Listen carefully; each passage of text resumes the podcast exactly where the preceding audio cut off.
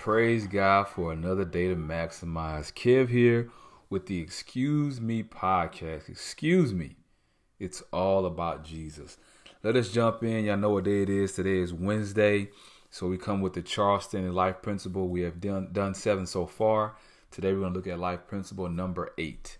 And it says, fight all your battles on your knees and you will win every time. Again, I say, talking about prayer, fight all your battles on your knees and you win every time. The scripture is going to come from 2 Samuel chapter 15, verse 31. Now David had been told, Ahithophel is among the conspirators with Absalom. So David prayed. This is what he prayed. Lord, turn Ahithophel's counsel into foolishness. 2 Samuel chapter 15, verse 31. Key portion of that verse in verse 31 is So David prayed. The term resistance movement describes situations in which oppressed people rise up against their oppressors. Resistance fighters take the stance. I'm not going to stand idly by and continue this continue and allow this evil to continue. I choose to resist the wrongs. Let me say that again. I'm not going to stand idly by and allow this evil to continue. I choose to resist the wrongs. Whether I live or die in resisting my oppressor, I will no longer live as I have been. Resistance in prayer is the biblical approach to confronting and overcoming the devil. Peter wrote in 1 Peter chapter 5 verse 9, resist him steadfast in the faith. And then James chapter 4 verses 7 and 8 says this, submit to God, resist the devil and he will flee from you. Draw near to God and he will draw near to you. A little bit quick sidebar. Notice how it says, submit to God, resist the devil, and he will flee. Sometimes we quote this as saying, resist the devil, he will flee from you, but we have never submitted to God. Again, submission, prayer. Both Peter and James make clear that we are to actively resist evil through our perseverance in prayer. On the surface, resistance may appear to be passive, and I think that's one reason why so many people don't necessarily move first and initially into prayer because they think it's, it's not an active movement. It's a very passive movement. And that could be nowhere, no farther from the truth than what it really is. In practice, it is anything but passive. It is an active stance, both intentional and powerful. What would you do if a weight began to press against you? attempting to push you off a position that is rightfully yours. How would you resist? You would lean into the weight and pressed back. I mean, put your weight behind it. The pressure you exert would equal or exceed the pressure exerted against you. That's a posture of resistance.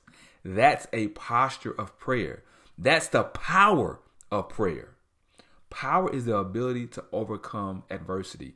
We talked about adversity last week in life principle number seven. So now we have this power against that adversity, adversity with prayer. So when adversity may strike, the power is available in prayer.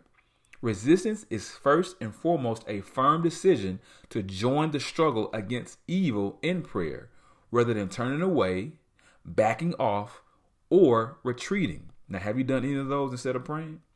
Such resistance takes strength and courage. It also takes patience and persistence. How many of us have maybe been patient but not persistent in prayer? How many of us, of us have been uh, have some perseverance and continually go to pray, but we're not patient with it? We want it to happen right now. But look at what Luke said. Luke includes a parable designed to teach us that we always ought to pray and not lose heart, referring to the woman and the judge in Luke chapter 18, verse starting in verse 1 and following. Peter and James point to two key words at the heart of our ability to resist the devil through our prayers submission to God and faith. Submission to God is saying, I can't, but you can. Just say that with me real quick. I can't, but God, you can. And better yet, say it this way God, you can when I can't. It's admitting our inabilities, as difficult as that may be for some, because pride will rise up. In our battlefield prayers, we might say, Lord, I can't defeat, defeat this devil on my own, but with you, I can.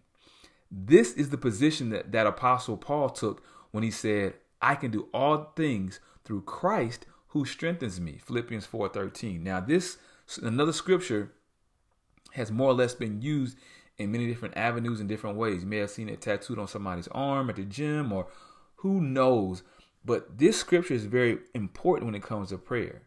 It's admitting that God can do all things according to his will and his purpose through us once he gives us the strength to do it. Not to do whatever we want to do and then put a tagline on of Christ. All right? James taught that submission occurs when we seek to develop a closer relationship to God. As we spend time with God, we get to know Him better and discover how He wants us to overcome evil and experience blessing. So, this close relationship reminds me when I used to fly in the Air Force and we would refuel airplanes. When I first started flying, I didn't have a lot of relationship with my job. So I was very cautious when it came to different things uh, around the airplane and when I was doing my job while we were in flight. But I remember one time an airplane got underneath our airplane. The airplane had became too far forward in what I would call the refueling envelope, and I could not see him any longer. Now, when I first started flying, my automatic response would be called, for me to be called a breakaway. And a breakaway over the radio tells me, tells the crew rather, that I'm telling them to get away from this other airplane, and we start a, a very slow ascension away up, away from the airplane that's below us. But I knew if I called a breakaway in this moment, that we would call a tail swap, and our our airplane would start to ascend while he maintained his flight level, and we would run into run into each other. So, with that being said, I grew a relationship knowing the dynamics of what was going on, and that closeness allowed me to overcome the situation in spite of how dangerous it really was. And it didn't make me a hero. It just reminded me of how God will endow us through relationship with Him to overcome situations that try to overcome us. Notice, we draw near to God through prayer and by spending time in His Word. I drew near to the situation by spending time doing the job and knowing what the books were saying and how to use those situations to my best ability. Just like in your life, there's certain things that only God can do through prayer in your life, but you're not spending time with Him and in His Word, so your prayer life is lacking. We have to draw near to God when we set aside time solely to listen to God and to wait until wait upon him rather for direction and guidance. Prayer time is not just me going to God and telling what I want. It's me hanging around long enough to see what he wants me to do about what I want to do. We draw near to God when we periodically shut ourselves away, closing off all other influences that might distract us from knowing him better. Look, the better we know him, the more we see his awesome power, experience his vast love, and learn from his wisdom and grow in our faith. We come to even greater realization that yes, God can defeat the devil on my behalf. Yes, God can win any conflict with the devil. Yes, God does want me to be able to overcome my adversity and to live in victory in Christ Jesus. Faith is saying to God, I believe you will. In our battle to overcome the enemy, we might pray this way Lord, I believe you. You will defeat the enemy and cause him to flee from me as I resist him and put my trust in you. Again and again, David made this declaration of faith in the Lord. This is the declaration from Psalm 25 and 2, also in Psalm 31 and 6, 55 and 23, 56 and 3, and Psalm 143 and 8. He said this, Oh my God, I trust in you. Have you ever started a prayer that way? Oh my God, I trust in you. At the end of your prayer, say, Oh my God, I trust in you. You see, mature faith views the battle as being done and God gaining the victory. You may not be there, but that doesn't mean you can't grow and get to that place of maturity if you keep at it. Remember, persistence, persevering, patience. When David said, I trust in you, he meant it is done. Lord, you are perfect in nature. You do all things well, and you have victory over all of my enemies. He had absolute faith in God's ability. There was no hint of, well, I- hope you will, because David knew it was good as done.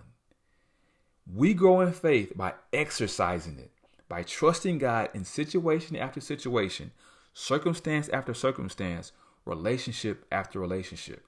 We develop a personal history in which we obey God and He remains faithful in His loving care of us. It is impossible for you to resist the devil for very long if you do not believe that Jesus Christ, through you, can and will defeat the devil. Furthermore, you can remain firm in your faith only when you completely submit to God in all areas of your life. Now, let me go, go a little bit off script right here. This is something that I think many of us struggle with. We trust God in certain areas, and in certain other areas, we hold close to the chest, if you will. We don't let God get into that.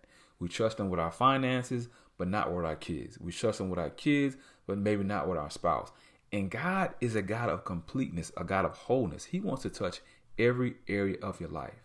And when you refuse to submit a problem or area to the Lord, you're saying, I can handle this. I don't need your help. And guess what? God being a gentleman, that help is not there. Not because it's not there to be taken, is the fact that you're not taking it.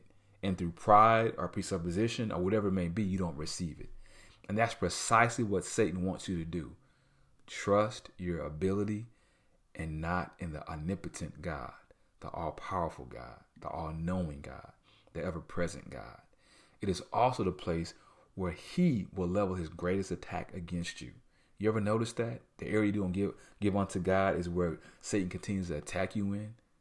You know, I say this and I say it kind of often to myself that praying is free, but it costs me when I don't pray.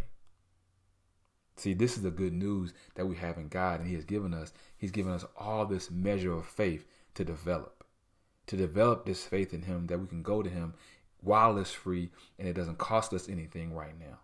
He also gives us the ability to trust Him and surrender our lives to Him.